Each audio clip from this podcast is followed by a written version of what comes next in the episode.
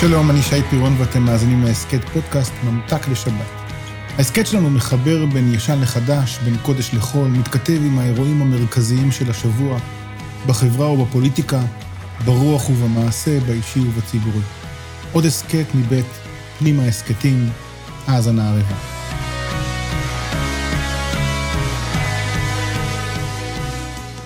עוד מעט יבוא אלינו חג הפורים. אתם כבר יודעים עליו כמעט הכל. אחשוורוש והגזירה להשמיד, להרוג ולאבד את כל היהודים. מרדכי שלא קרא, שלא השתחווה, ובת דודתו לה היה כאומן אסתר, הם עושים הכל כדי להפר את מזימתו של המן הרשע.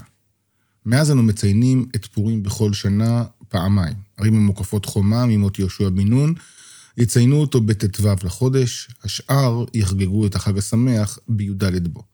כל אלה במקרים הדומים לשנה הנוכחית, תשפ"ב, יערכו בחודש אדר שני. ומה ביום הזה? מקרא מגילה, משתה ושמחה, מתנות לאביונים ומשלוח מנות איש לרעהו. אמנם השבוע ציינו את פורים הקטן, זה שחל בי"ד אדר ראשון, אבל איך כל זה קשור לפרשת השבוע שלנו, פרשת כי תישא? מתן תורה היה אירוע רב רושם. על פי תורי המדרש, אוף לא פרח, לא נשמע קול, זה אירוע קיומי שמשנה את כיוון התנועה של העולם כולו. אלא שעל פי המסורת, האידיליה הרוחנית התרחשה זמן קצר, אפילו קצר מאוד. ארבעים יום. ארבעים יום אחרי ששמעו את הקול האלוהי קורא, אנוכי, אדוני אלוהיך, אשר הוצאתיך מארץ מצרים, לא יהיה לך אלוהים אחרים על פניי, הם חוטאים בחטא נורא, חטא העגל. תמצית החטא היא הרס מה שקיבלו עליהם במעמד הנשגב. אם לא די בכך, אפילו הקריאות שנאמרו שם באירוע של החטא מתכתבות עם הנוסח של עשרת הדיברות ומגדילות את התמיהה והאכזבה. איך הם אמרו? אלה אלוהיך ישראל אשר העלוך מארץ מצרים. מכאן נוכל לומר בפסקנות שחג השבועות הוא לא חג קבלת התורה, אלא חג מתן תורה. האל נתן, אנחנו לא קיבלנו. למשל לא נותרה ברירה, הוא משליך את הלוחות ושובר אותם, כך הוא מדגים את השבר שנוצר בין העם לאלוהיו. המדרש במסכת שבת שמן התלמוד הבבלי, מפתיע בנותנו טעם לכישלון של מתן תורה. שימו לב למילים, נקרא אותם לאט. מלמד שכפה עליהם הר כגיגית, ואמר להם, אם אתם מקבלים את התורה מוטב, ואם לאו, שם תהא קבורתכם. הסיבה על פי רב עבדים היא פשוטה. העם חטא, כי האל כפה עליהם את קבלת התורה. כפייה, כך מסיק הרב, לא עובדת. זה יכול להחזיק ארבעים יום, לא יותר. אלא שבסוף ההגדה התלמודית מוסיף האמורה הרבה, אף על פי כן, שוב, הדור בלשון הרמית, קיבלוה בימי אחשוורוש. כלומר, האירוע ההוא בפרס של פעם, מהווה רגע משלים, רגע מרגש שמשלים את המעגל שהחל שנים רבות לפני כן. בהר סיני, במהלך שנות ההליכה במדבר, נתן האל את התורה לבני אדם. בשושן הבירה, בימי אחשוורוש והמן, מרדכי ואסתר, קיבל העם את התורה. אז הנה, חג הפורים הוא לא רק חג של שמחה, הצלה, חסד ונתינה, חג הפורים הוא גם חג של קבלת תורה. וכל זה תמוה, תמוה מאוד, מפני שמגילת אסתר היא ספר תנכי ששם האל לא מופיע בו, רק נרמז מסביב למשחק מילים, מסביב למילה המלך, מי שירצה יחשוב שמדובר באחשוורוש, מי שיקרא את המגילה לעומק, יגלה את האלוהים.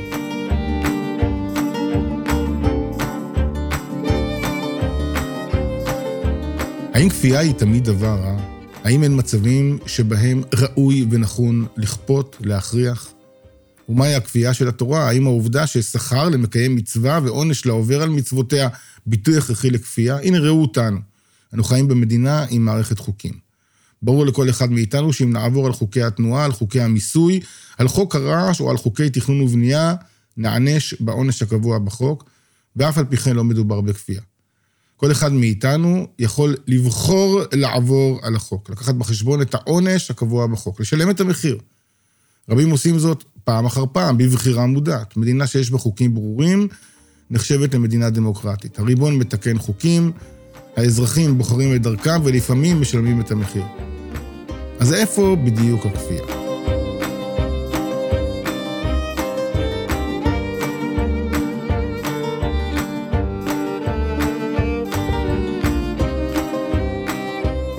תכירו את רבי מאיר שמחה מבעלז.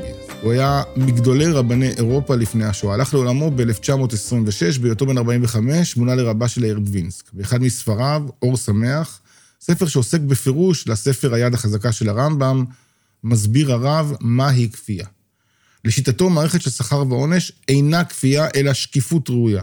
אני מניח בפני ילדיי ותלמידיי, המדינה מעבירה לאזרחיה את תחומי המותר והאסור, וגם את השכר והעונש. אתם תבחרו, זו אינה כפייה. כך מתנהלים חיים ראויים. כפייה היא אירוע שבה אני שולט על התודעה, רגע שבו אין לי שום יכולת לחשוב ולהחליט מה ראוי ומה לא ראוי. הסיטואציה משתלטת עליי, והיא זו שפוגעת בשיקול הדעת שלי. מעמד הר סיני, לפי רבי מאיר שמחה, היה אירוע מרשים, מרגש, חד פעמי. לא הייתה לאף אחת מהנוכחים, אפילו אפשרות להפעיל שיקול דעת אמיתי. הם נסחפו אחרי הפלא הגדול של המעמד. דווקא בשושן, באירוע שבו האל נסתר, כשאדם מנסה להבין את פשר המציאות, את מה שמתחולל, כשהוא מבקש להבין על מה ולמה באה הרעה, ומי מחולל אותה, בוקע האורה של האמונה. כפייה היא סוג של שליטה על התודעה.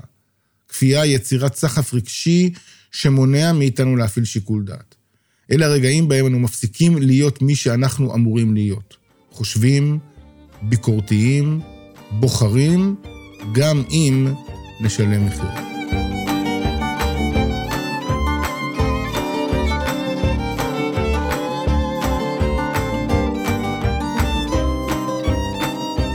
אני מרגיש לא פעם כמו במעמד הר סיני.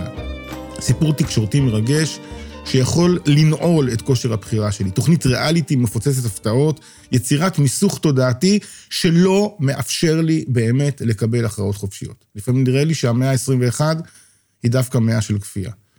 בתקופה שבה מדברים על חופש, חירות ובחירה, אני חווה כפייה חוזרת ונשנית של התודעה. יצירה של מנגנונים רבי רושם, יצירה של פירוטכניקה בשירות רעיונות, יצירת ריגושים עזים וחוויות מטלטלות. כל אלה מונעים מאיתנו להפעיל לא פעם שיקול דעת עצמאי. וכך, פעם אחר פעם, עלול לצמוח עגל זהב חדש, סביבו ירקדו אנשים ונשים, שיחריזו בכל, בלי לשים לב, אלה אלוהיך ישראל. תם ולא נשלם, לך תעמוד פרק בעולם, אני אמצא לי אור קטן, אני אמצא תקווה קטנה באפלה. תודה שהזנתם לעוד פרק של ממתק לשבת מבית פנימה. תודה לחברי המערכת אורי אפרוני וליאור טל שדה.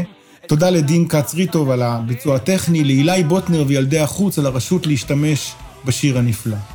תם ולא נשלם. שבת שלום.